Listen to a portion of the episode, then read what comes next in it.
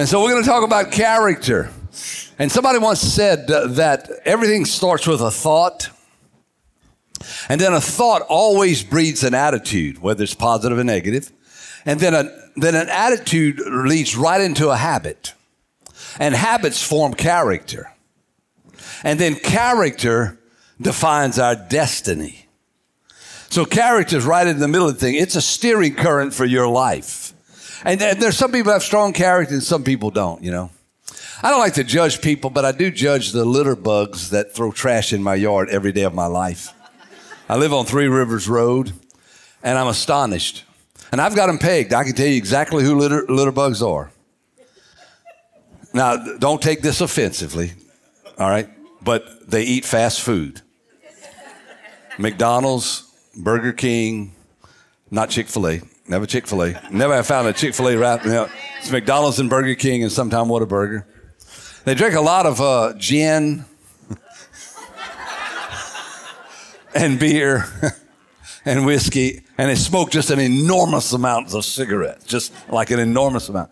And, and so, you know, it, it, it sort of shows me their character because I've never seen ever in my yard in 28 years of cleaning other people's trash up, I've never seen, you know, a go box from chimneys.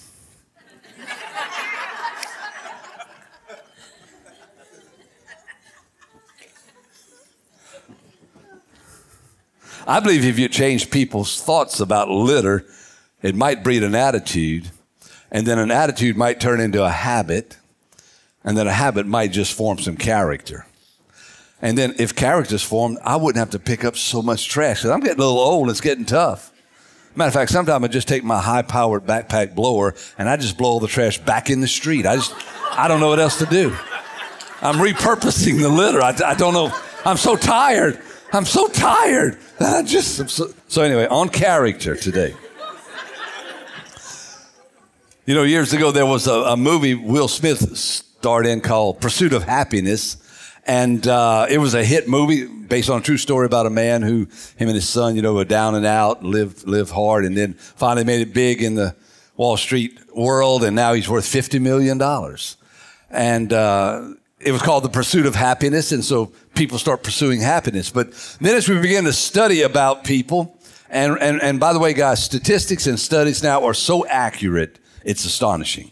Because we know the science of studies and statistics, and so they're very, very accurate. And this is what they found in doing a study of many, many people that if pursuing happiness is the main focal point of your life, you will be one of the most unhappy people there is. If that's your focal point, I want to be happy, I want to be happy, I want to try to make everything right so I'm happy, then you end up being depressed. It's sort of like being a perfectionist. You're, the, you're one of the most miserable people in the world because you live in an imperfect world, and even yourself, you're imperfect. And so you're never satisfied with yourself or anyone else. You're never content in life. Content in life. And it's very, very important that we understand this, that, that we, we've got to call it shift our thinking because we think that if we have more stuff, we'll be more happy. That's what we think. Regardless of what anybody says, that's what we think. But Jesus thinks in a totally different mindset, a totally different avenue. In Luke chapter 12, this is what Jesus said. He said, I want you to take care and be on your guard against covetousness. And covetousness simply is I want what somebody else has. I don't think what I have is good enough. I don't think I have as much money as you, so I covet what you have your car, your house, your wife. In the Old Testament, it was your mule, you know, maybe it's your vegetable garden, maybe it's somebody's intellect, maybe somebody's position. We begin to covet that. He said, Watch yourself against all covetousness, for one's life does not consist in the abundance of his possessions. And so Jesus just sets the bar right there and says, Your life is not measured in what you have. You know, in the last four weeks or so, I've been to three funerals a 25 year old, a 51 year old, a 55 year old, and a 57 year old. And, and none of those people took anything with them. And we know that, all right? But, but this is what happens. And one of those, uh, I had the privilege of, of officiating. But Every time I officiate a funeral, I read the obituary because I believe the obituary is really a short story of somebody's life. And the thing about a good obituary, it, it has nothing in there about what they had. You know, or, or, or a lot of times what they accomplish. But the meat of an obituary is about the people they knew their parents, their aunts, uncles, brothers, sisters, children. They were proceeding in death by, you know, uh, it's all about their life, and their life is all about relationships because that matters so much more than possessions. When I think about possessions and having things, I think about King Solomon. He was King David's son in the Old Testament. King David was a warring man and he wanted to build the temple of God. And God said, No, I don't want you to build the temple of God. I want your son to build the temple. And so, so when Solomon grew up, he became king and and, and he did build the, the, the temple. But one of the first things that Solomon did when he became king uh, is that he met with Jesus. You know, Jesus came to him and said this, said, whatever you want, I'll give you. How you like that? How you like God to just come to you today and say, whatever you want, I'll give you? What would you say if God came to you today and said, anything your heart desires? And King David said, well, this is what I need. I need wisdom to, to do what you're telling me I have to do, to, to take care of all these people in this kingdom. I need wisdom. And it got God all excited. And God, and when God gets excited, he just gives. And so he said, because you didn't ask for riches and power and, and for authority and influence, I'm giving you the wisdom you asked for, but I'm giving you everything else. And so he was the wisest man that ever lived almost. You know, I mean, he was up at the top of everything. He had everything he wanted. I mean, let me just tell you a few things that Solomon had. He had wisdom above every other king that ever lived. He spoke about all sorts of things about plants and animals, and I mean, he was just a, an expert in those fields. He had 4,000 stalls uh, for his chariot horses, and he had 12,000 horses total. He had a fleet of trading ships. Every three years, they would go out into the world and they would just come back with all sorts of gold and silver and, and even apes and peacocks. I mean, he had it all. Uh, he, he made silver more uh, abundant in Israel than, than stone.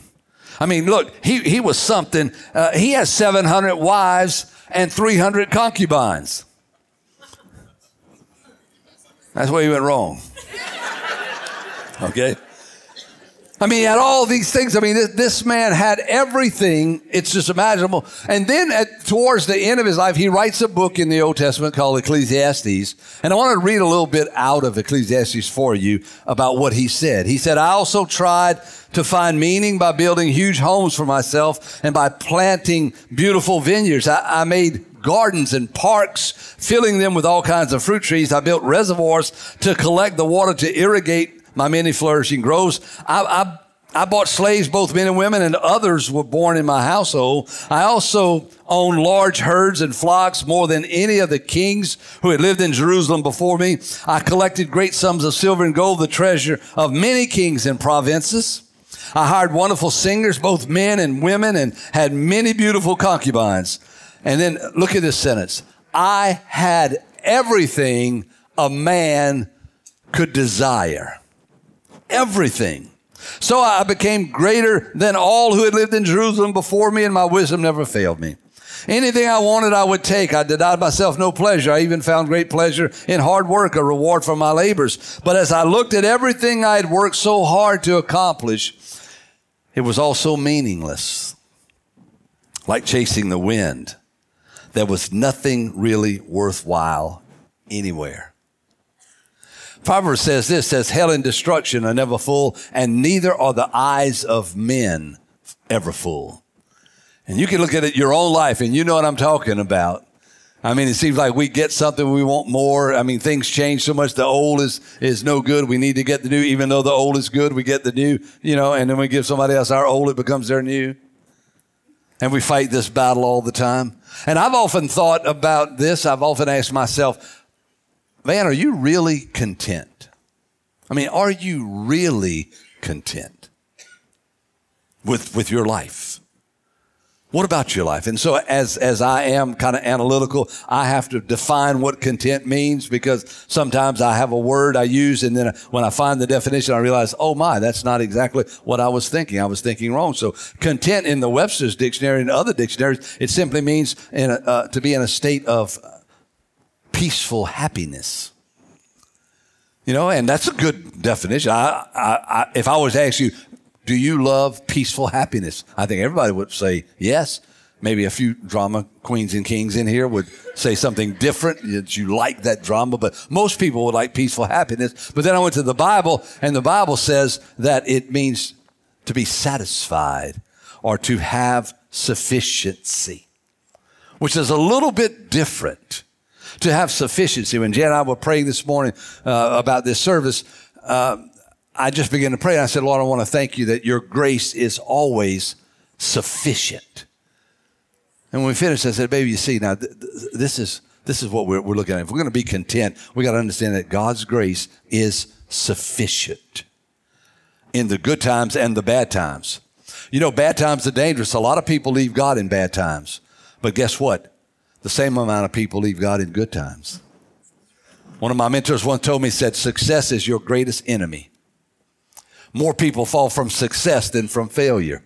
Doesn't make much sense, but it's true. And, and, so, you know, studies show that money doesn't make us happy. We know that money does not. But I will say this about money, because we don't want to be just religious fools.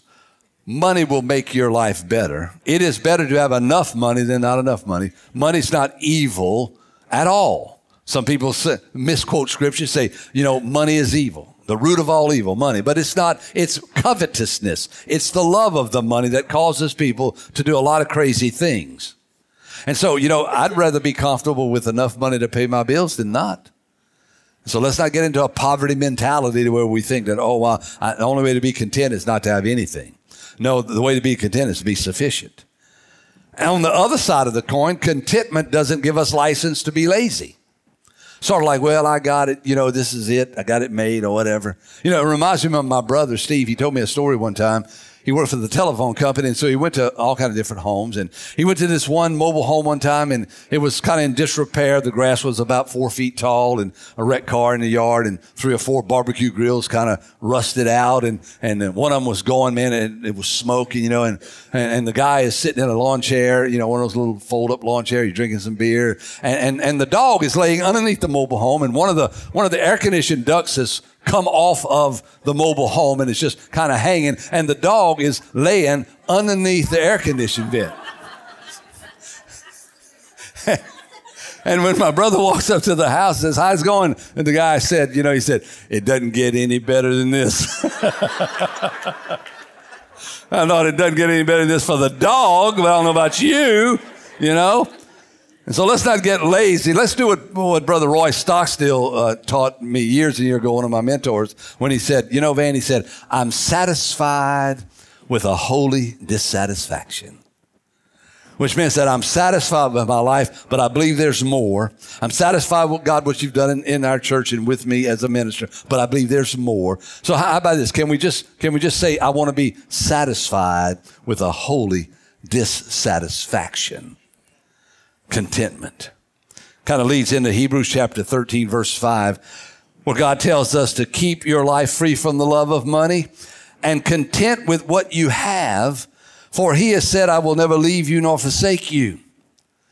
So let's leave the money where it needs to be. It's just an instrument, it's just a tool, but let's embrace that God will never leave us or forsake us. He'll not leave us in the good times. He'll not leave us in the bad times. You see, God really never leaves us. We leave God. So we want to embrace God. And then Paul in 1 Timothy chapter 6, verse 6 says, But godliness with contentment is great gain. In other words, when you take a godly lifestyle and then you put contentment with that, you've got great gain in your life. And then he, he states to us the truth that, you know, we, we didn't have anything when we came into this world and we cannot take anything out of the world. But if we have food and clothing with these things, we will be content. So, you know, I'm looking at what should be a bunch of content people out here because all of you have clothes on. Thank God. Hallelujah for clothes. People say, Why are you looking good? Yeah, I got clothes on. You understand? you know what I'm talking about, some of you. Like, and so, and, and I think you have food. You look like you all had a, a meal in the last 10 days, okay? And so you're doing fine, so you should be content with the things that you have. You see, godliness is connected to contentment. Understand that. Solomon was discontented because Solomon was disconnected. And the reason he was disconnected is because somewhere in those 700 wives were a bunch of heathen women who God had said don't marry, but he did marry.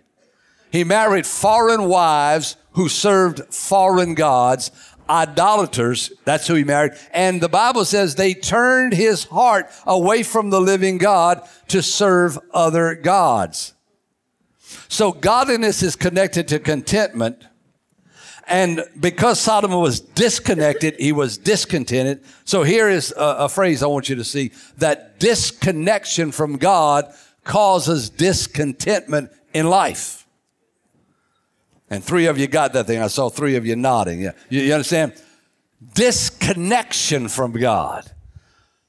You can never be fully content in life as long as you are disconnected from God. Connecting to God begins the process of contentment. Just on the opposite, the Apostle Paul. A little bit about him. He was a Hebrew. He lived in Israel. He was a Pharisee. He was on the upper echelon of the social ladder. He knew the Old Testament scriptures. He was a religious leader highly influential, very powerful. And uh, he was persecuting the church because he thought that the church was wrong by following Jesus. It was messing with his religious structure. And then he met Jesus one day on a road and he had a conversion experience and he became a believer in Christ. Now, prior to believing in Jesus, he had a very positive life, very powerful life. But when he chose to follow Jesus, all of a sudden negativity began to rule in his life. He had a lot of negative things, but he had a lot of positive things. He had a lot of highs, he had a lot of lows. In his highs, I mean, look, this man did things that you and I have not done. The Bible says, he says of himself, I was caught up into the third heaven and I heard things that are unlawful for me to speak to anybody. Now, I don't have any idea what that is, but I want to tell you something. That must have been powerful. Can you imagine Jesus told him this, or maybe an angel, I'm not sure, said, Guess what? Let me tell you this. And boy, when he heard it's like, Whoa, he said, But you can't tell anybody. He did the same thing to Daniel. Sometimes God does that. He tells somebody something, then he says, You can't tell anybody. Wow.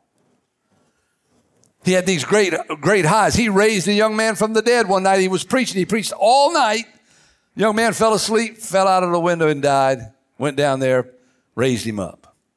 Good thing about the church, if you fall asleep when I'm preaching, you only got about 26 inches to fall. Probably won't die, and we'll probably just leave you on the floor because we realize that you're very content by sleeping while we preach the everlasting gospel of the Lord Jesus Christ. He had great highs. He brought the gospel to the Gentile nations. As a matter of fact, you are here today because the apostle Paul broke into the Gentiles and began to preach Jesus. You're sitting in that chair right now listening to this message that frees the living soul because the apostle Paul had a high. But he had some lows too. He was beat up a lot. He was stoned to death in Ephesus. He was shipwrecked.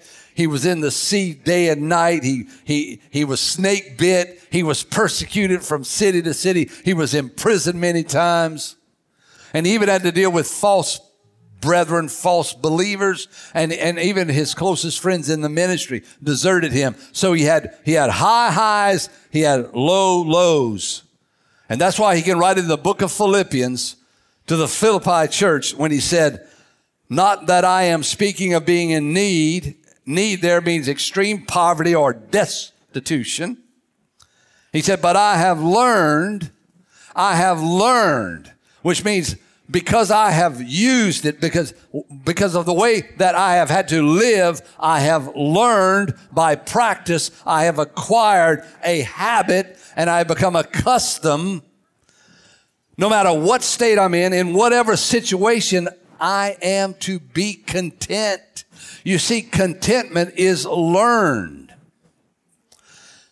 A thought, an attitude, a habit, character, destiny. I have learned. My goodness, he had to learn how to be content. So that leads me to this statement. A healthy connection to God empowers us to overcome every situation. A healthy connection. I mean connected to where when you sing the songs we just sang in the time where we were, we were singing, that you are connected to God. And that song explodes in your spirit because you're connected to God. And when we're not connected to God and we're in this kind of environment, either we will just gaze up front empty, or we will just think, well, that's a great song. I love that tune. But when you're connected to God, your spirit is emboldened, your spirit is empowered. Next thing you know, you are on fire like inside. Because God is really touching the, the chords of your heart, the strings of your heart. He's like playing a song on your heart. I thought, my God, I, I don't, yeah, I don't deserve it, yet you gave yourself away. Just, and that's the way it is, man, and it's real. So he said, I've learned. So if the apostle Paul learned, then we need to learn. So the question here is, how do I learn to be content? I want to give you four ways that I believe that you can learn to be content. And I believe that if we will just embrace these four things and put them into practice starting today, today, that our life will be changed. Our heart will be turned. We will be better for the kingdom of God and better for everybody around us. You ready for it? You ready for these four life changing points? Number one, if you're taking notes, write this down. And if you're not taking notes, write this down. Okay? How do I learn to be content? Number one, cultivate a grateful heart. Cultivate a grateful heart. The apostle Paul said in Colossians 3:15, "Let the peace of Christ rule in your hearts to which indeed you were called in one body and be thankful." You have to cultivate uh, thankful heart. By nature, we're not thankful people. We're users and abusers. So we have to cultivate this thing. In other words, we have to start working on the heart. And one way that I believe that we are able to cultivate a heart is to really meditate on the great things in my life. The wonderful things. Now, I want to give you an exercise as a family. And if you're single, you know, get a friend and just do this. I would do it today, if possible, with your family. Tonight around the supper table, just go ahead and take out a sheet of paper as a family. Draw a line right down the center of it. On top of one column, put blessings. Top of the other column, put curses. Or you might want to put positive and negative. Or things we're thankful for, however you want to do it. And begin to list the wonderful things that God has done in your life, in your family. Begin to, begin to write down the, the blessings of God. I'm talking about I've got shoes on my feet. I'm talking about I was sick and I'm healed. I'm talking about I was addicted to drugs and Jesus, you broke the bondage. I'm talking about our marriage was in trouble and you fixed it. I'm talking about my child was sick and you healed him. I'm talking about things were very bad and you have made things much better. I'm talking about I wanted a baby and you gave me a baby. That's what you see. Start listing those things as a family. Get the kids involved. The little kids, the little bitty kids. They might say, I want to thank God for my bed. I want to thank God for my little ticket toy. I want to thank God for my tricycle. That's the start of a grateful heart. I want to thank you, Lord, that your grace has been sufficient for the most horrible times in my life. I want to thank you, Lord, that I've been successful and you've helped me to stay where I need to be and not become pride, prideful and fall. I want to thank you, Lord, that you positioned me with people of integrity to help me. I want to thank you, Lord, that you're using me to help other people. I want to thank you, Lord, for the cross. Are you getting the exercise? And if you'll do this and then take that thing and put it on the refrigerator. Let's put something worthwhile on our refrigerator. Amen. you know, not just a little dog with a funny little or whatever. You, you know, put it up there and then remind people. And when the kids start yan yan, you know what I'm talking about? That's Cajun for fussing when they shouldn't. You bring them over here and say, Look, aren't we thankful for this? Or when the devil comes to you and says, You're nobody, you're nothing, you're going to fail, you're trash, bring them over and say, Look, I'm thankful that Jesus died on the cross for me. You list your blessed. You cultivate a grateful heart. You thank God for this nation you live in. It is the best nation in the world. We've got our set of problems. Yes, we do. We will always have problems. But I want to tell you something. Our government is the best government there is. And if you don't think so, go live a year in Syria. Go live in Afghanistan, China, North Korea, Vietnam. And you'll come back and say, My God, please forgive me for being discontented. A grateful heart. Number two, you want to control what goes in your mind. Because we got a lot of negative stuff going on, folks. It's bad news. You hear what I'm saying? I mean, it's horrible, but you want to control what goes on in your mind. The political division, the, the, the, everything from politics to, to network news to, to cable news to, to your neighbor in the backyard to, to the guy you're working with, negative, negative, negative, to the lyrics of a lot of our music that everybody's pumping into their brain constantly, just pumping. You know, it's hard to pump lyrics in your brain that deal with uh, sexual things and violence and have it not affect your life. You know how it is when you go to a movie that's an action movie, like a lot of car chases. Have you ever been in the parking lot of a movie theater after a movie that has had a lot of car chases? You better watch out. You better watch, if I'm in there, you better watch out because I'm driving like it's affected me. You ever watched the movie Jaws? I didn't go in the, I didn't go in the surf for three years after I watched Jaws, man. You understand what I'm saying? So it affects us. It's easy to go negative. It's real, real simple to go negative. It's simple to get caught up in the social media comparison trap. It'll kill you. You talk, you want to get discontented? Just read your Facebook for three days in a row. You want to get discontented, man? People got more than you got. They've gone where you can't go. They're on vacation in the Bahamas. Ah, we're in the big Bahamas. You you went on vacation to the Dollar General store. You know what I'm saying? And you're discontented and you just can't stand, you know, you know what I mean? Or you look at somebody else's wife and she's pretty, you, you know what I'm talking about. You're stalking up on the Facebook there. You know what I'm talking about. You're discontented. You're all, look, we as pastors, we're the same way. This church is blowing up, got 18 million people. You know what I mean? What's wrong with us? We got to just control that. You got to control what goes in your mind. And that's why Paul writes in Philippians chapter 4, verse 8, when he says, whatever is true, whatever is honorable, whatever is just, whatever is pure, whatever is lovely, whatever is commendable. Come on, Jesus. If there is any excellent, if there's anything worthy of praise, think about these things. What you have learned and received and heard and seen in me, practice these things, and the God of peace will be with you. You have to control what goes in your mind. And the third thing you need to do you need to commit to godly relationships. We're talking about being content. Now, I can tell you how to be discontent. Marry somebody who doesn't care about God. Now, nobody wants to marry somebody who doesn't care about God, but they start dating somebody who doesn't care about God. And they give their heart away. Young people give their heart away way too early. I know I was that way. I always had to have a girlfriend. First grade. Had to have a girlfriend. Her name was Carolyn James. She had a ponytail. And she was two feet taller than me, but I didn't care. I wanted Carolyn James. And I can tell the second grade, third grade, a very insecure person. I had to have a girlfriend, you know what I mean, my whole life. I've had a girlfriend my whole life. Jan's been my girlfriend for 50 years, you know what I mean? You know what I mean? And, and so, but give your heart away real quick. You know, one day I, I had a girlfriend for one day till my friend comes and said, What in the world are you doing? She's so ugly. Look at her teeth. And I, I went to I said, I don't like you no more. Is that horrible and cruel? That's why I needed to be saved. None of you ever did anything like that, huh? No, no, no. You never did anything like that.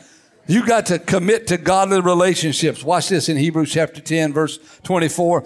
Let us consider how to stir up one another to love and good works. That's what you stir up people to. Not neglecting to meet together, uh, as is the habit of some people. They don't want to meet together, but encouraging one another. So it's love, it's good works, and encouraging one another, all the more until you see the day of Jesus approaching. So we get in relationships that build us up, not tear us down. We want to get in relationships with people that draw us closer to God, not farther away. It's so very, very important that we, we do this, that we find proper friends that we find proper friends. One way to do that is in small groups. I know some people are edgy. They kind of, you know, nervous and introverts and all these kind of things. But I'll tell you what, if you'll get in a small group, matter of fact, starting tonight at 6 p.m., summer semester small group starts right here. And so, you know what? If you're in this church and you just come Sunday morning and you don't think, you know, and this and that, why don't you just come on in, sneak in and sit by somebody and tell them your name? It might be the beginning of a great relationship that might help you be better in life. And all the introverts said, Amen. You protect your heart. You work hard at your marriage. You, you develop that marriage. Some folks don't understand. They think that the ceremony is, it's all done. That, that's not even the beginning. You know? You got to work hard to have a good marriage. You want a good marriage? Go to work. Work hard. Jan and I have got 47 years of marriage together. And let me tell you something. Now, now, we were boyfriend and girlfriend for four years living in our parents' home. We've known each other 50 years, but 47. Watch this. We're working harder at our marriage right now than ever before. So don't think you got it made because you've been married 10 years. You will work harder to keep it right. And if you leave it alone, it will get bad real easy. Okay? So you work at these, you commit to relationships that provoke you to love and good works and that encourage you. I tell you, if you'll put this in your life, contentment will come. You ready for the last one? Which is the most important one? You're going to, you're going to cultivate a grateful heart. You're going to control what goes in your mind. You're going to co- commit to godly relationships. And last, you are going to connect to God despite living in this world a connection to God, a trusting that God's got your back and that He'll never leave you nor forsake you. A trust, a seeking the kingdom of God first. That's what Jesus taught us. He said, I want you to seek the kingdom of God first, and then everything else that people who don't know me that are running after you, I'll give you that. Because I'll just give you that. You know, if my kids love me, I'll give them anything. You know that's true. If You love somebody and they love you back. Everything I have is yours, and everything that I got, you can come get. Just bring it back someday. But Jesus was praying in John 17 to the Father, and this is what he said that they may be one even as we are one. I in them and you in me, that they may become perfectly one, so that the world may know that you sent me and loved them even as you loved me. He said, Father, my whole prayer is that there be a connection, an integration between people and you. That's why Jesus came. He came to reconcile people to God. It's not the old story, it's the brand new story. It's the only story that matters in eternity a connecting to God. You see, when, when life caves in, God will be there. When the stock market crashes, God will be there. When tragedy strikes, God will be there. When our plans don't work out the way that we want them to work out, God will have another plan for us. He's the God of the rebound. I mean, He's there. And we miss the shot, He gets the rebound. And then He passes the ball back to us. This is what God does when we have a connected relationship with Him when we are constantly connecting to God. Now, this is what, what God said. I'm finishing with this. One day a man asked Jesus, he said, Jesus, what's the greatest commandment out of all of them? And Jesus said, the greatest commandment is that you love the Lord your God with all of your strength, all of your mind, all of your heart. He said, I got that. And then Jesus went on, he said, but the second commandment is just like the first to love your neighbor as yourself. So, right here, God, He just connected Himself with people. And He said, everything hinges on those two commandments. If you do those two commandments, He said, you have fulfilled all of the prophets. everything that God thinks, wants, desires, if you'll do those two things, you're satisfying that. Imagine what's the most important thing in the world? God and people. Us connecting to God and we helping others connect to God. The most important thing there is. Now, this is what I'd like to do. I would like to pray with you, you who are followers of Christ. I want to pray with you that you would implement these four things starting today. That we would no longer be a, just a hearer of the word, but we would be a doer of the word. That we would take what we have been taught and exercise it, and then see if it doesn't change your perspective. And I want to pray with you right now, if you don't mind. But I don't want to bow our heads. I want you to look up. I want you to open your eyes as we pray. We're not ashamed. We just finished singing. We're not ashamed. We come before Jesus. We speak the name of Jesus, unashamed, unafraid. So, Father, I'm asking you to bless your people. I'm asking you, Lord God, to give grace that is sufficient, that we would take what you have taught us today, and that you, Lord, would make it alive in our life. No longer just a hearer, but a doer of what you've said. Father, we lay our lives on the line. Father, our heart is that we would be people filled with contentment, with clothes and food. You've given us jobs and money. You've given us peaceful relationships, great church, good friends. Lord, and above everything, you've given us your presence to aid us in the highs and the lows. You're the God of the mountain, you're the God in the valley. So we honor you, Lord God. We commit ourselves right now to cultivate a grateful heart, to control what goes in our minds to commit to godly relationships and to connect with you every day of our life. We thank you for it, Father, in Jesus' name. Now let's bow our heads together if you don't mind. You know, the Bible says in Romans chapter 10 that if we will confess that Jesus Christ came, that he died for our sins, and that he rose again, if we'll believe in our heart, confess that with our mouth, we will be saved. And there's some of you in here, just like I was over 30 years ago, you need a connection with God. Your life is so discombobulated, it's just everywhere, all around. You need a center point. His name is Jesus. And I want to offer that to you right now. I want to offer to you a relationship with your God through Jesus Christ while every head is bowed and every eye is closed.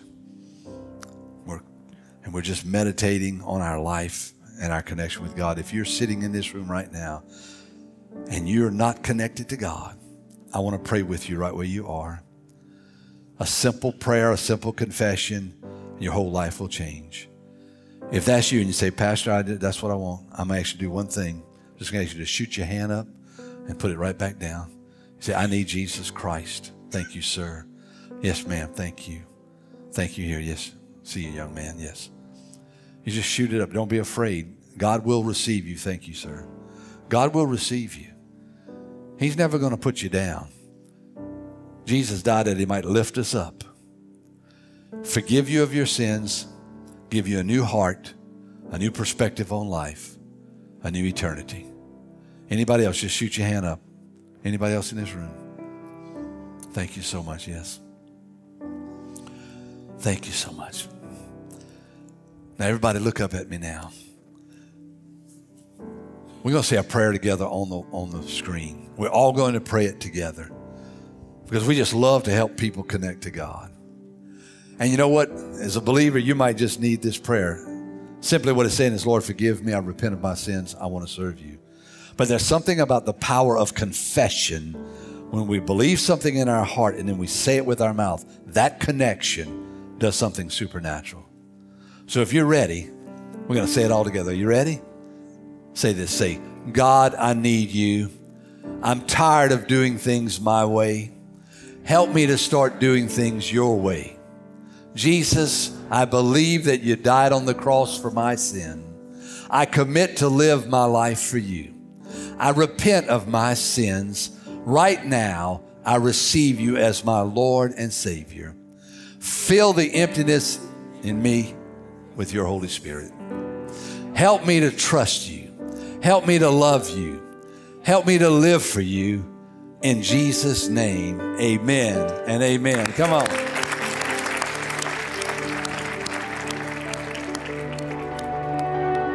If you just made that decision, let me be the first to say congratulations. The decision to follow Christ is just the beginning of your relationship with God, and we'd love to help you with your next few steps. We're one church in multiple locations. We have a campus in Gulfport, Wiggins, and in Long Beach, Mississippi. If you're in one of those areas, we'd love to see you at one of our live services. You can visit our website, northwood.tv, for service times and directions. If you'd like to give to this ministry, you can do that online as well. Just go to northwood.tv slash give, or you can text the amount you'd like to give to 228 215 3421. Again, that's 228 215 3421. Standard data rates and text charges may apply. Thanks for joining us today. We'll see you next time.